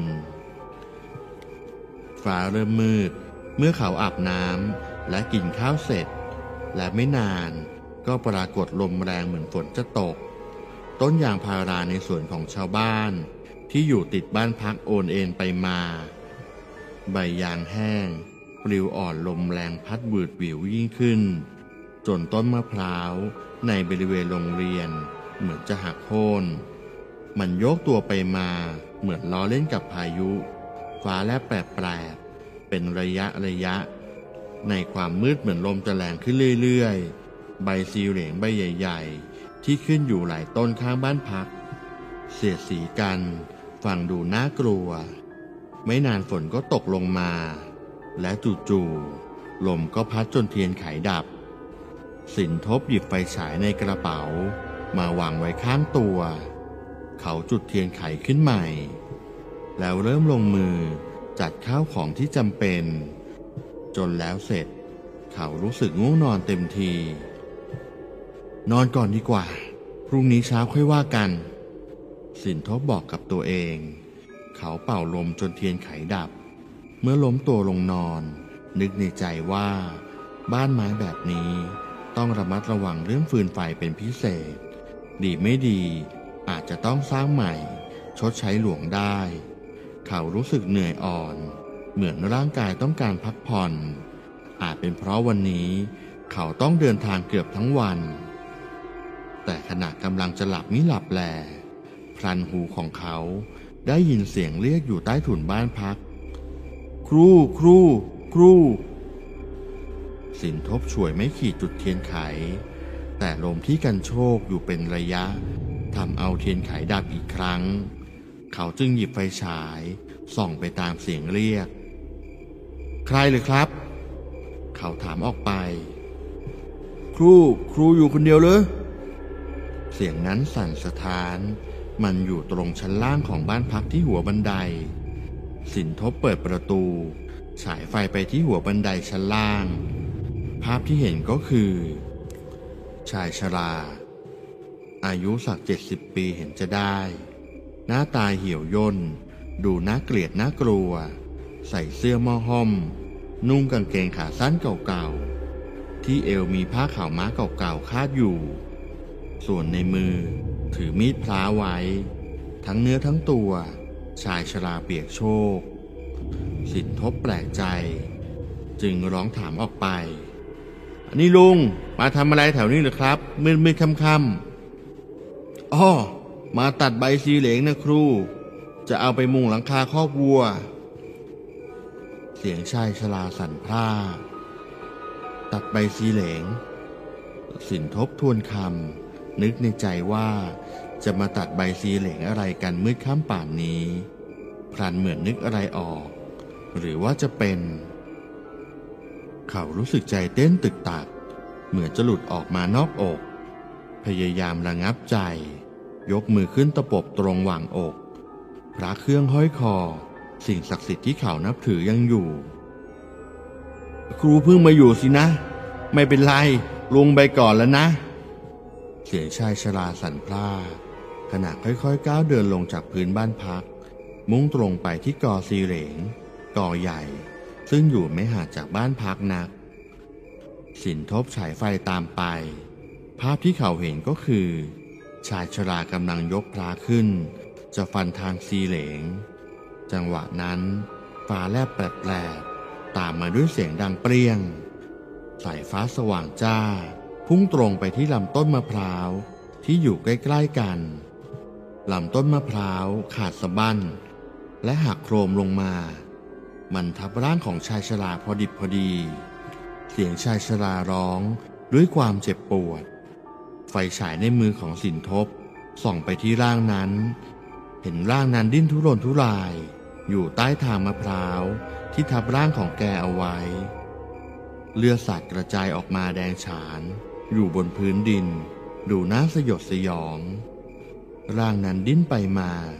มือและเท้าที่โผล่พ้นจากทางมะพร้าวกระตุกอยู่3-4ครั้งก่อนจะแน่นิ่งไปฟ้าผ่าเปรี้ยงลงมาอีกครั้งหนึ่งสินทบรู้สึกเหมือนสายฟ้าสว่างจ้าพุ่งวาบเข้าตาจนตาพร่ามัวไปหมดเขารู้สึกหมุนคว้างเหมือนบ้านพักครูหมุนติ้วเขาคล้ายถูกจับเหวี่ยงลอยและลิ้วไปในอากาศแล้วเขาก็พลันหมดสติไปในบัดดลลุงพันคงเล่นงานเอาแล้วสิครูใหญ่บอกยิ้ม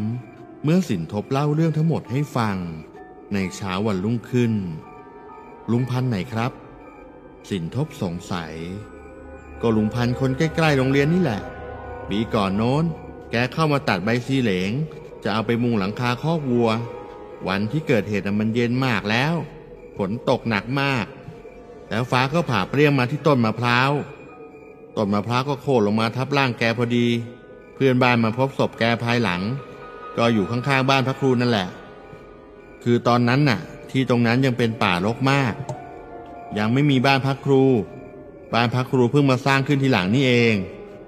ครูใหญ่เล่าเสียงราบเรียบเหมือนไม่มีอะไรเกิดขึ้นอ๋อเหรอครับหรือแกยังไม่ไปผุดไปเกิดเลยมาสำแดงตนให้ผมเห็นสินทบหลุดปากพูดออกมานั่นสิมีเวลาตอนไหนครูก็น่าจะเอาข้าวเอาปลาไปวัดถวายพระทำบุญอุทิศส่วนกุศลให้แกจะได้สบายใจนะครูใหญ่บอกยิ้มประสาผู้ใหญ่อารมณ์ดีเช้าวันรุ่งขึ้นสินทบเตรียมข้าวปลาอาหารที่เขาซื้อมาจากตลาดจัดใส่ปิ่นโตไปถวายหลวงตาเจ้าอาวาสวัดที่อยู่ใกล้ๆโรงเรียนไปสู่ที่ชอบนะลุงพันสินทบว่าขณะประเคนปิ่นโตถวายหลวงตาค่ำนั้นบ้านพักยามวิกาลดูมืดมิดไปทั่วบ้านป่าที่ยังไม่มีไฟฟ้าใช้ก็อย่างนี้แหละครับค่ำคืนขึ้นมาทุกคนก็เข้านอนสินทบยืมหนังสือพิมพ์จากครูใหญ่มา2-3 ฉบับตั้งใจจะอ่านให้สมอยากแต่พอหัวถึงหมอนเขาก็รู้สึกเหมือนตาจะปิดคล้ายๆเหมือนครึ่งหลับครึ่งตื่นในหูเหมือนได้ยินเสียงลมพัดหวีดหวิวมาแต่ชายทุ่ง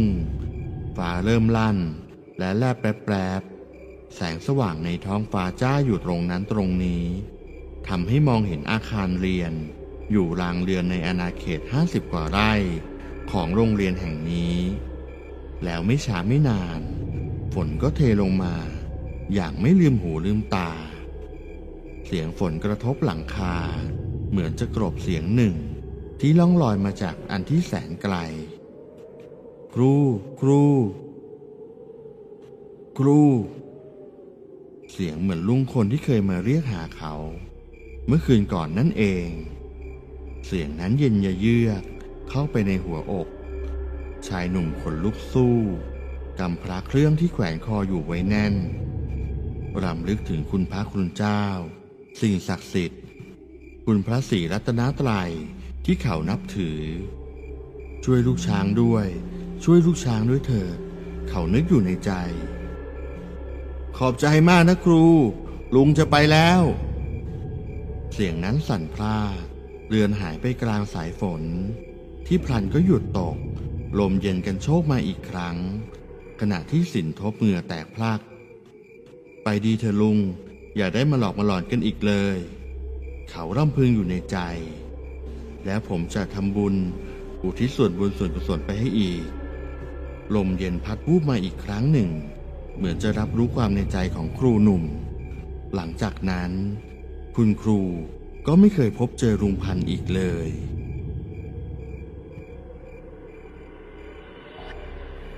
ก็จบไปแล้วนะครับสำหรับเรื่องที่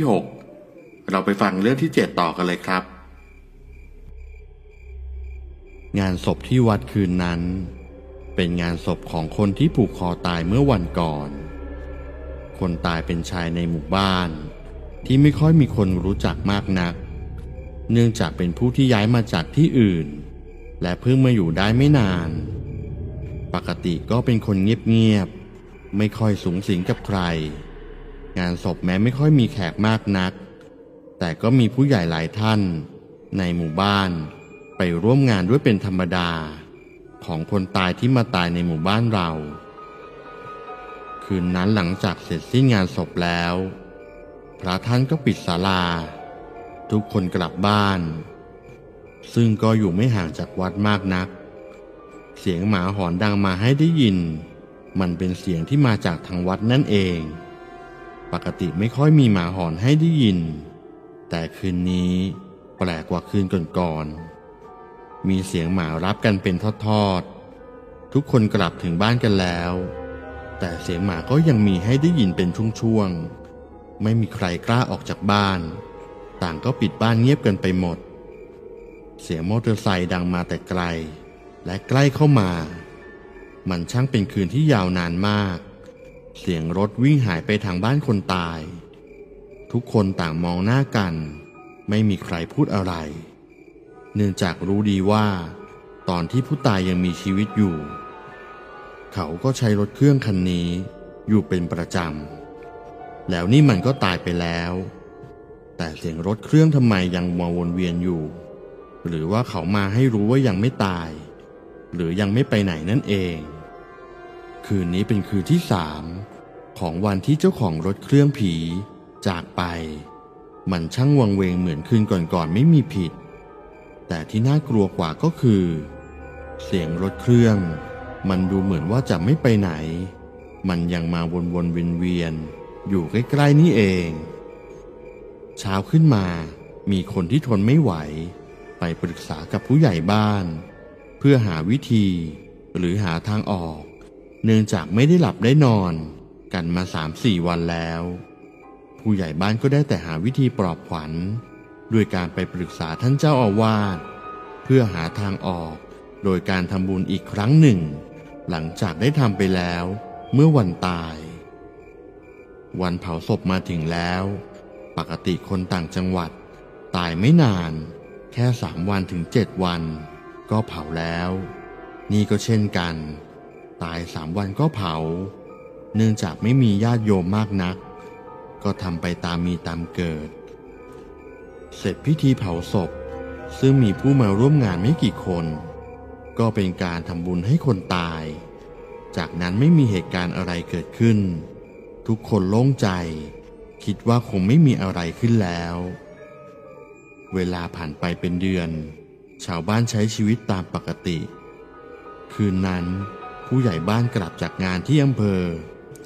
เป็นเวลาค่อนข้างดึกเนื่องจากขัดท่านนายอำเภอไม่ได้ทางผ่านกลับบ้านต้องผ่านไปทางบ้านคนตายแต่ผู้ใหญ่ก็ไม่ได้คิดอะไรเนื่องจากว่าเวลามันก็ผ่านไปแล้วเป็นเดือน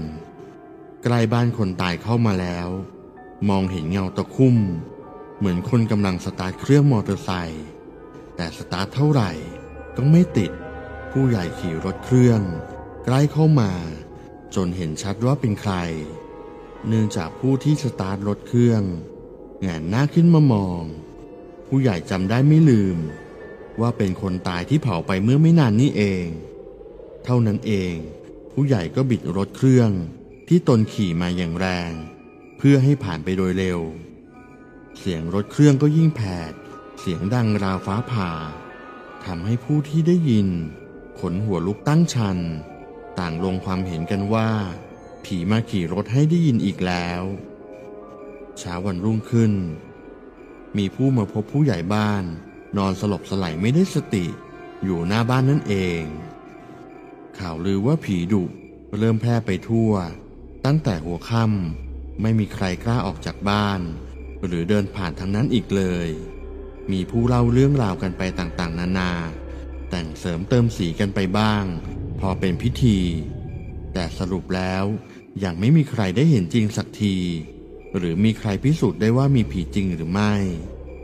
ผีก็ยังเป็นผีอยู่วันยังค่ำเพราะมันจะมาให้เห็นตอนค่ำๆมันไม่ได้มาตอนกลางวันจึงไม่มีใครได้เห็นกันจัดๆว่าจะมีรูปร่างหน้าตาอย่างไรสูงต่ำดำขาวอย่างไรแต่ที่จะรู้กันก็คงเป็นความน่ากลัวเท่านั้นผู้ที่ผูกคอตายปกติจะต้องมีลิ้นจุกที่ปากหรือมีลิ้นห้อยออกมาจากปากที่คอมีเชือกรัดไว้พอให้หายใจไม่ออกหน้าก็คงต้องดำเนื่องจากขาดเลือดไปเลี้ยงสมองทำให้หายใจไม่ออกและขาดใจตายที่ปลายเท้าจะเหยียบไม่ถึงพื้นหรืออาจต้องมีเก้าอี้ล้มอยู่เนื่องจากคนตายอาจใช้ยืนก่อนที่จะผลักให้ล้มลงแล้วตัวเองก็ห้อยอยู่ในอากาศโดยมีเชือกผูกไว้ที่คอรายนี้ก็เช่นกันเนื่องจากเป็นผีผูกคอตายนั่นเองการตายลักษณะนี้เชื่อกันว่าจะต้องเป็นผีที่ดุกว่าผีที่ตายอย่างอื่นเพราะอาจตายต้องความผิดหวังอะไรสักอย่างเมื่อตอนที่ยังมีชีวิตอยู่จึงคิดฆ่าตัวเองด้วยวิธีดังกล่าวทำให้เกิดความแค้นแล้วมาเอาเรื่องกับคนที่ผ่านมาหรือผู้ที่ไม่รู้เรื่องก็ทำให้เกิดความหวาดกลัวและเป็นผีที่ดุร้ายหลอกคนไม่เลือกหน้าอินหน้าพรหมทำให้คนอื่นอยู่ไม่เป็นสุขเรื่องผีทำนองนี้บ้างก็ต้องหาพระหาหมอผีมาปราบแต่บ้างก็หายไปเองโดยมีเงื่อนไขของเวลาเข้ามาเป็นตัวกลางแต่เท่าที่เห็นมาก็มีทั้งโดนปราบด้วยผู้มีวิชาอาคมด้วยกันทั้งนั้นผีที่ดุๆทั้งหลายส่วนใหญ่ก็ตายเมื่อยังไม่ถึงเวลาด้วยกันทั้งนั้นบ้างก็ด้วยอุบัติเหตุหรือฆ่ากันตายซึ่งก็ต้องตายด้วยอาวุธไม่มีดหรือก็ปืนส่วนการฆ่าตัวตายนั้นเท่าที่เห็นก็มักจะเป็นการผูกคอตายเสียเป็นส่วนใหญ่หรือไม่ก็กินยาตายส่วนจะฆ่าตัวตายด้วยอาวุธนั้นมีน้อยนอกจากเป็นผู้ที่มีอันจะกินสักหน่อยหรือพอมีเงินที่สามารถซื้อปืนได้บ้างก็อาจฆ่าตัวตายด้วยการยิงตัวเองประเภทใช้มีดแทงหรือเชือดตัวเองนั้นไม่ค่อยมีให้เห็นอาจเป็นเพราะว่าใจไม่ถึงก็เป็นได้เพราะการแทงหรือเชื่อตัวเองนั้นมันอาจไม่ตายเลยทีเดียวต้องหลายๆทีหรือหลายๆแผลนั่นเองก็อย่างว่าการที่จะฆ่าตัวตายได้นั้นก็คงต้องใช้ความกล้าพอสมควรถ้าใจไม่ถึงจริงก็คงทำไม่ได้ดังนั้นจะให้เอามีดมาทิ่มๆต่ำๆหรือเชื่อตัวเองหลายๆทีกว่าจะตายนั้นคงไม่มีเพราะการแทงหรือเชือดแต่ละทีนั้นมันก็คงเจ็บอยู่ไม่น้อยโดนเข้าไปทีสองทีก็คงทำให้เปลี่ยนใจได้บ้างก็เป็นได้นอกจากพวกที่เจ็บช้ำแสนสาหัสเท่านั้นที่อาจทำได้แต่ก็คงมีไม่มากส่วนใหญ่ที่เห็นก็เป็นอย่างที่เล่ามานี่แหละครับเป็นส่วนใหญ่ผีพวกนี้ส่วนใหญ่แล้วคนจะกลัวกันมากเพราะเป็นการตายที่ไม่ธรรมดาแต่ก็อย่างว่าเรื่องผีจะดุหรือไม่มันก็อยู่ที่คนด้วยบางทีผีมันไม่ได้ดุแต่คนมันเอามาพูดกันมากเรื่องใส่สีตีไข่ผีมันก็เลยต้องดุก็มีให้เห็นเป็นไม่น้อยดังนั้นเรื่องทำนองนี้ก็ขอให้ฟังหูไว้หูก็แล้วกันก็จบไปแล้วนะครับสำหรับเรื่องที่7เราไปฟังเรื่องที่8ต่อกันเลยครับปีที่แล้วช่วงก่อนเข้าพรรษา3 เดือนผมได้เข้าไปบวชที่วัดหนึ่งในอำเภอหาดใหญ่เป็นเวลา15 วันและได้ลาสิกขาออกมาตอนที่บวชผมสนิทสนมกับพระท่านหนึ่งอยู่มากพอลาสิกขาออกมาก็ยังโทรคุยกันตลอดถ้าท่านมีธุระจะไปที่ไหนหากผมว่างก็จะอาสา เป็นสารถีขับรถไปส่งท่านอย่างสถานที่ต่างๆที่ท่านจะไปจนถึงช่วงเข้าพรรษาท่านได้รับนิมนต์ไปช่วยจำพรรษาอีกวัดหนึ่งนอกเขตเทศบาลหาดใหญ่เหตุที่ท่านไปช่วยจำพรรษาเพราะวัดนั้นมีพระไม่ครบตามจำนวนที่จำวัดรับกฐินคือวัดที่จะรับกฐินได้ต้องมีพระ5 รูปขึ้นไปแต่วัดนั้นมีพระ2 รูปคือเจ้าอาวาสกับหลานท่านเจ้าอาวาสเท่านั้นท่านจึงนิมนต์พระจากวัดที่หลวงพี่ที่ผมรู้จักไปช่วยจำพรรษาท่านก็ตกลงไปจนก่อนวันเข้าพรรษา1 วันท่านก็โทรมาตามผมให้ไปส่งท่านผมก็ไปส่งท่านยังวัดนั้นสภาพเป็นซอยเข้าไปประมาณครึ่งกิโลเมตรก็จะถึงวัดทางเข้าก่อนถึงวัดเป็นสถานีอนามัยถัดจากนั้นประมาณ500 เมตรเป็นป่ายางไม่มีบ้านคนอาศัยอยู่เลยต้นยางต้นใหญ่โค้งรับกับถนนบรรยากาศมืดทึมแม้จะเป็นช่วงเวลากลางวันเพราะป่ายางรกทึบใบหนาจนแดดส่องไม่ถึงพอเข้าไปถึงบริเวณวัดบรรยากาศยิ่งน่ากลัวเข้าไปอีกเพราะเป็นวัดใหญ่แต่ไม่มีพระอยู่ดูเหงามนนอกจากนี้ยังมีอุโบสถขนาดใหญ่3 ชั้นชั้นล่างโล่งมีแต่แคร่เก่าๆตั้งอยู่ส่วนชั้น2มีระเบียงสามารถเดินรอบได้แล้วชั้น3เป็นตัวอุโบสถที่จะเข้าไปประกอบพิธีกรรมต่างๆได้แต่ถูกปิดไว้ถัดไปมุมขวามือมีกุฏิขนาด4 ห้อง2 ชั้นชั้นล่างมี1 ห้องชั้น2มี3 ห้องและมีระเบียงหน้าห้องซึ่งมีกุฏิแบบนี้อยู่ประมาณ13 หลังแต่ไม่มีพระอยู่เลยอีกฝั่งด้านชิดประตูวัดเป็นอาคารรับรอง3 ชั้นด้านล่างทำเป็นหอฉันให้พระคุณเจ้าท่านฉันข้าวในวันพระส่วนชั้น2และชั้น3ยังว่างเพราะไม่มีพระอยู่เลยตรงกลางเป็นลานวัดลักษณะลานปูนกว้างๆมีพระพุทธรูปเก่าๆ1 องค์ประดิษฐานอยู่ตรงกลางคล้ายๆศาลาการประเรียนที่สร้างค้างไว้มีพื้นแต่กลับไม่มีหลังคาพอผมเข้าไปในวัดกลับรู้สึกขนลุกเพราะบรรยากาศภายในน่ากลัวมากวัดที่มีสิ่งปลูกสร้างขนาดใหญ่แต่ไม่มีคนดูแลไม่มีพระอยู่มันเริ่มโทรมสีปูนเริ่มซีดกุฏิ10 กว่าหลังร้างไม่มีพระจำวัดหลังคาบางหลังเริ่มรั่วแล้วสีเริ่มซีดซากกิ่งไม้ใบไม้แห้งๆกองระเนระนาดรกรุงรังถ้านึกภาพบรรยากาศไม่ออกให้นึกถึงหนังฝรั่งเรื่อง Silent Hill สภาพเย็นยะเยือกน่ากลัวแบบนั้นเลยทีเดียวผมไปส่งหลวงพี่ก่อนถึงเข้าพรรษา2 อาทิตย์หลวงพี่ท่านโทรให้ผมไปนอนที่วัดเพราะตอนเช้าท่านมีงานที่วัดของท่านที่หาดใหญ่ต้องออกจากวัดนี้แต่เช้าจะไม่มีรถออกมา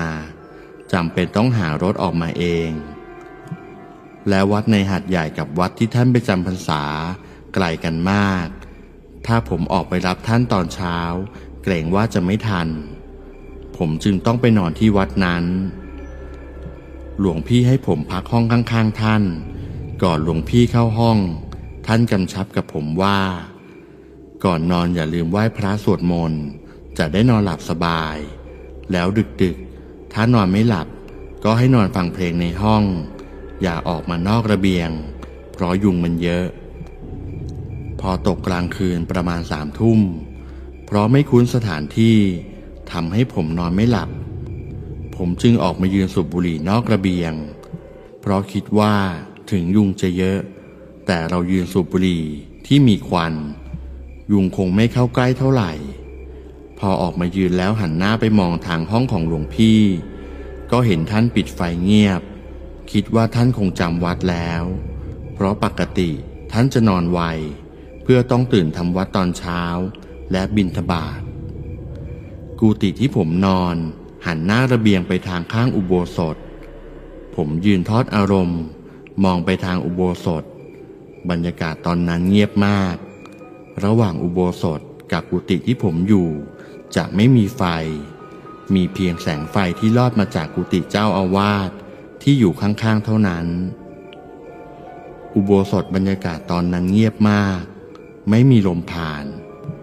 แต่ผมเคยบวชมาแล้วจึงไม่ค่อยรู้สึกกลัวเท่าไหร่และผมเป็นคนไม่คิดมากแต่ด้วยความสงสัยผมก็ลองเพ่งมองตรงๆดูอีกทีความรู้สึกเหมือนมีคนจะยืนอยู่จริงๆด้วยแต่เห็นเป็นเงารางๆซึ่งผมก็คิดไปว่าอาจเป็นเพราะระยะทางไกลและมืดอาจจะอุปทานคิดไปเองเพราะดูเหมือนคนแต่ก็หยุดนิ่งไม่ขยับจนผมสูบบุหรี่หมดมวนจึงก้มหน้าดีดบุหรี่ทิ้งออกไปนอกระเบียงจังหวะที่เงยหน้าขึ้นขณะหันหลังกลับจะเข้าห้องหางตาก็เห็นอะไรบางอย่างแวบๆเหมือนสิ่งที่ผมเห็นตะกี้ที่อุโบสถค่อยๆเลื่อนไปหลังอุโบสถคราวนี้ผมรีบหันขวับกลับไปดูเห็นเหมือนคนสีขาวๆค่อยๆเลื่อนจากด้านข้างไปด้านหลังแล้วดูเหมือนว่าเขาจะค่อยๆเดินลงบันไดลงไปทางหลังอุโบสถผมคิดสงสัยว่าพระที่อยู่กับเจ้าอาวาสมาเดินจงกรมหรือเปล่าเพราะกลางคืนมันเงียบมากได้ความสงบวิเวกแล้วผมก็หันกลับจะเข้านอนแต่มันเอะใจขึ้นมานิดนึงคิดในใจว่าบันไดข้างอุโบสถมันมีเฉพาะด้านหน้านี่นาด้านหลังมีขอบรั้วไม่มีบันไดแล้วจะเดินลงไปได้ยังไงผมหันขวับกลับไปดูอีกทีเหมือนเห็นอะไรบางอย่างสีขาวๆร่างคล้ายคนกำลังลอยเข้าป่าข้างๆด้านหลังอุโบสถหลังจากนั้นหมาในวัดประมาณ10 กว่าตัวก็พร้อมใจกันหอนบรรยากาศเย็นเยือกจากที่ไม่มีลมพัดก็พัดวูบวาบเข้ามาสภาพเหมือนฝนกำลังจะตกจากนั้นผมรีบวิ่งเข้าไปในห้องทันทีปิดประตูแน่นหนานอนห่มผ้าคลุมโปงพร้อมทั้งหยิบหนังสือสวดมนต์พิธีขึ้นมาสวดบทกรณีสวดเสร็จก็อธิษฐานบอกว่าไม่ว่าคุณจะเป็นใครเป็นอะไรก็ตามพรุ่งนี้ผมจะกรวดน้ำอุทิศส่วนกุศลไปให้หลังจากนั้นประมาณ20 นาทีหมาก็เลิกหอนผมก็นอนฟังเพลงจากโทรศัพท์เปิดสุดเสียงเลยทีเดียวจนไม่ได้ยินเสียงรอบข้างแม้แต่น้อยนอนฟังเพลงอยู่อย่างนั้นจนเช้าเพราะนอนไม่หลับแล้วหลวงพี่ท่านมาเรียกผมก็ลงไปล้างหน้าแล้วก็ออกจากวัดนั้นเข้าไปในหาดใหญ่กับหลวงพี่จนตอนเย็นไปส่งหลวงพี่แล้วก็กลับจากนั้นผมก็โทรไปเล่าให้หลวงพี่ฟังเรื่องที่ผมเห็นท่านก็บอกว่านั่นแหละสิ่งที่ท่านพยายามบอกว่าอย่าออกมายืนนอกระเบียงเพราะยุงชุม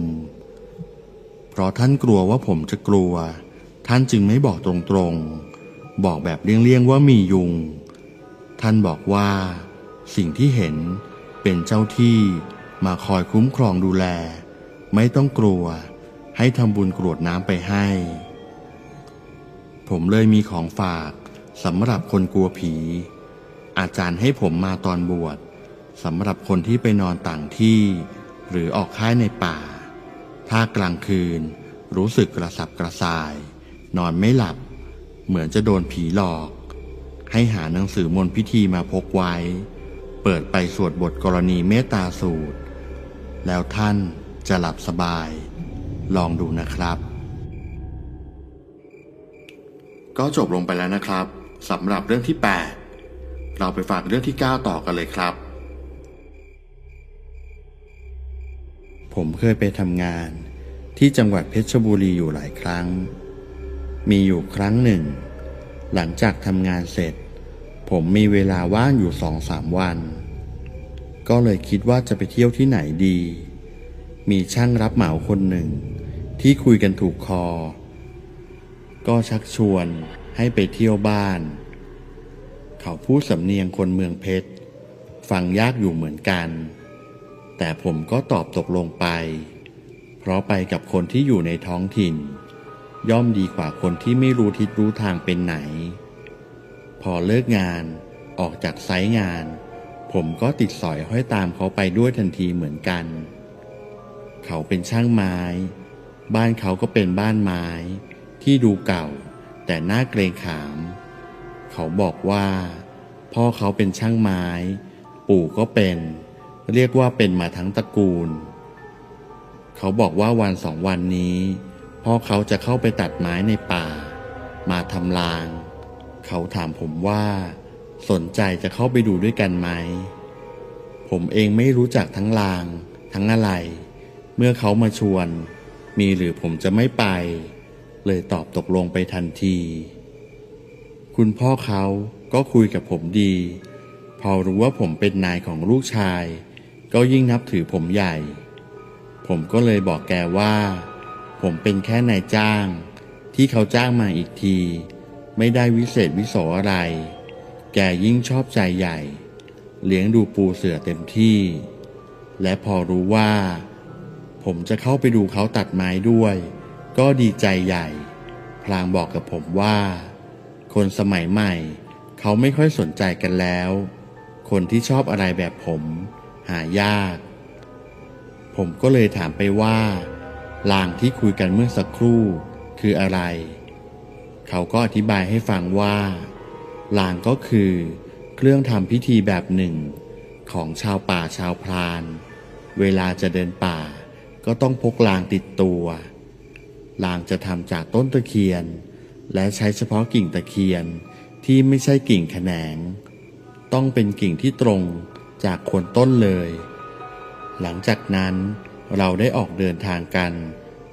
ตั้งแต่เช้าตรู่จะว่าไปแล้วผมไม่เคยตื่นได้เช้าขนาดนี้เลยสักตี 4กว่าแสงเงินแสงทองยังไม่มาเลยเรานั่งรถไปไม่ไกลและเดินเท้าต่ออีกไม่นานก็เข้ามาสู่กลางป่าแล้วผมรู้ว่าป่าที่เมืองเพชรดุ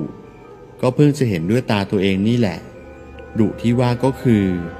มันเป็นป่าดิบตั้งแต่ย่างกลายเข้ามาเลยป่าที่อื่นมันจะค่อยๆรกขึ้นช้าๆแต่ไม่ใช่ที่นี่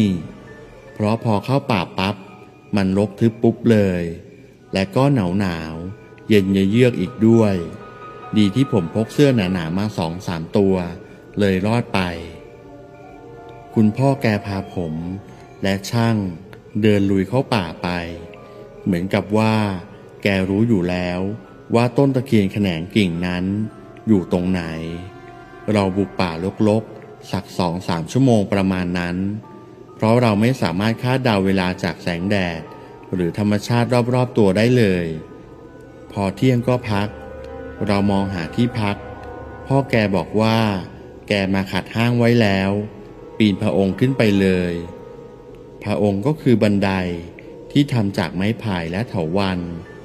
เอามามัดกันให้แน่นหนาจากนั้นผมก็ปีนขึ้นไปแกบอกว่าคืนนี้ค้างห้างพรุ่งนี้ค่อยตัดคืนนี้ต้องทำพิธีขอก่อนผมไม่รู้ว่าขออะไรขอกับใครก็เลยถามคุณพ่อบอกว่าก็ขอกับเจ้าป่าเจ้าเขานี่แหละของแบบนี้ตัดไปเฉยๆไม่ได้ผมก็พยักหน้าเข้าใจเราเอาของเก็บเรียบร้อยก็ลงมาทำกับข้าวกับปลากินกันหลังทานอาหารเสร็จเราก็ขึ้นนั่งห้างท่านบอกว่ารู้สึกแปลกๆตั้งแต่ตอนบ่ายยังไงให้เราอยู่บนห้างก่อนดีที่สุดผมถามแกว่ารู้สึกอะไรแกนิ่งสักพักก่อนจะบอกว่าถ้าเห็นอะไรไม่ชอบมาพากลอย่าทักอย่าร้องอย่าทำอะไรทั้งนั้นทุกอย่างแกทำเองผมก็รับปาก แล้วก็บอกว่าคืนนี้อาจจะได้เห็นเสือสมิงผมเองนั้นเข้าป่ามาก็หลายครั้งเสือสมิงก็เห็นมาบ้างแวบๆเลยไม่รู้สึกอะไรเท่าไหร่แต่ให้ตายสิครับเสือสมิงที่ผมเห็นในคราวนี้มันไม่ใช่เสือที่ธรรมดาเลยผมจำได้อย่างดีว่าคืนนั้นมันมืดเร็วผิดปกติอากาศก็สลัวมาตั้งแต่ตอนบ่ายแล้วพอเริ่มโพลเพมันก็มืดอย่างรวดเร็วผมมองดูนาฬิกาเป็นเวลา6 โมงป่ามันก็มืดมิดราวกับสัก5 ทุ่มเลยทีเดียวสักพักใหญ่ป่าก็เงียบสงัดมันดูผิดวิสัยป่าเอามากๆทุกครั้งผมจะได้ยินเสียงป่าเสียงจิ้งหรีดเลไรจักจั่นร้องกันระงมแต่คราวนี้เงียบกริบไม่มีเสียงอะไรทั้งนั้นมันมืดขนาดจะมองหน้ากันไม่เห็นอยู่แล้วผมขยับตัวกำลังจะถามพอดีคุณพ่อแกจุ๊บปากให้เงียบเสียก่อนแล้วแกก็ชี้มือให้เราดูอะไรข้างหน้าผมมองตามส่วนช่างแกร้องเอิบเบาๆเพราะตกใจในสิ่งที่เราเห็นอยู่ตรงหน้าเราเห็นเสือลายพาดกรตัวใหญ่เดินอยู่ตีนป่าที่ไม่ไกลจากห้างของเรามากนักครู่เดียวก็หายไปแถวดงไม้รกทึบความเงียบกลับมาอีกครั้งผมได้ยินหัวใจผมเต้นชัดเจนขณะที่ใจกำลังตุ้มๆต่อมๆอยู่นั้นพวกเราก็เห็นสิ่งที่ไม่คาดคิดขึ้นอีกสิ่งนั้นเป็นผู้หญิงครับผู้หญิงแต่งตัวแบบชาวบ้านเดินไปเดินมาอยู่ข้างล่างนั่นผมจะชะโงกหน้าลงไปดูให้ชัดๆคุณพ่อแกก็จับผมเอาไว้บอกว่านั่นแหละเสือสมิงเขาแปลงร่างจะหลอกเราแล้วแต่ผมรู้ยังไงก็เป็นผู้หญิงแน่ทันใดนั้นท่านก็ยกปืนขึ้นเล็งแล้วยิงทันทีพรานทุกคนเหมือนกันอยู่อย่างในเรื่องการตัดสินใจทุกครั้งที่ผมเห็นเสือสมิงพรานก็ยิงทุกคนไม่เคยเห็นพรานคนไหนแค่ดูอยู่เฉยๆเลยคุณพ่อบอกว่าถ้าเราไม่ยิงเขาจะปีนขึ้นมาหาเราคราวนี้จะลำบากก่อนจะยิงผมเห็นท่านท่องมนต์ก่อนเอามือไปลูบปืนถึงได้ลั่นไกลพอลั่นไปแล้วผมเห็นผู้หญิงคนนั้นถูกปืนกระเด็นตามแรงถีบของลูกปืนเลยทีเดียวใจผมหายวาบคิดว่าคุณพ่อท่านยิงโดนผู้หญิงเข้าให้แล้วแต่ปรากฏว่าผู้หญิงคนนั้นกลับลุกขึ้นมาใหม่ได้ผมไม่เห็นกับตาก็ตอนนี้เองว่าตาของเธอเป็นสีเขียวและมันก็ไม่ใช่ลักษณะของตาคนและร่างผู้หญิงคนนั้นก็ค่อยๆเลือนลางและจางหายไปกลายเป็นเสือตัวใหญ่ยืนตระหง่านอยู่คราวนี้ผมกลัวขึ้นมาจริงๆแล้วทุกๆครั้งที่เรายิงเขาจะหนีไปแต่คราวนี้ไม่ใช่เพราะเสือที่ว่านี้กลับสู้ไม่ถอยเลยท่าทางจะดุเสียด้วยแล้วผมก็เห็นคุณพ่อท่านหลวงมือเข้าไปในย่ามหยิบอะไรบางอย่างออกมาอีกสิ่งที่ท่านหยิบออกมาผมเห็นเป็นอะไรไม่รู้ทำด้วยไม้สนแกะสลักสีดำท่านเอามาจดที่ปากขมุบขมิบก่อนจะโยนลงไปผมมองตามตาเขม่งที่เดียวและสิ่งนั้นมันก็เหนือกว่าอะไรทั้งปวงที่ผมเคยเห็นมาเพราะผมเห็นควายตัวเบ้อเริ่มวิ่งตรงรีเข้าปิดเสือตัวนั้นทันทีทั้งสองท่าทางไม่กลัวกันเท่าไหร่สู้กันสักพักเสือก็เป็นฝ่ายถอยส่วนควายก็เดินไปเดินมาอยู่ใต้ต้นไม้ที่เราขัดห้างคุณพ่อท่านบอกว่าเราปลอดภัยแล้วมันไม่กล้าปะทะกับเราอีกเพราะรู้ว่าเรามีดีเหมือนกันคืนนั้นท่านทำพิธีแปลกๆบอกว่าเป็นพิธีขอกับเจ้าป่าเจ้าเขาก่อนแล้วท่านถึงจะล้มตัวลงนอนส่วนผมเองหลับตื่นตลอดเวลาด้วยความหวาดระแวง จนถึงรุ่งเช้าผมจึงคลายใจพอรุ่งเช้าคุณพ่อท่านก็ปีนพระองค์ลงไปที่โคนต้นไม้ที่เราขัดห้างเอาไว้ท่านมองหาอะไรสักพักพอเจอก็ก้มลงเก็บสิ่งนั้นเอาใส่ย่ามผมไม่เห็นตอนนี้เองว่าเป็นควายแกะสลักตัวเล็กๆท่านบอกว่านี่แหละที่ช่วยเราเมื่อคืนท่านได้มาจากพระธุดงค์องค์หนึ่งได้มานานมากแล้วท่านให้ไว้ป้องกันตัวและมันจะกันเสือสมิงได้ท่านรีบตัดกิ่งตะเคียนและรีบออกจากป่าในวันนั้นเลยคืนนั้นมรสุมเข้าผมพักที่บ้านท่านต่ออีก 2-3 วันก็ออกมาพอเสร็จงานก็กลับและไม่มีโอกาสได้ไปหาช่างกับคุณพ่ออีกเลย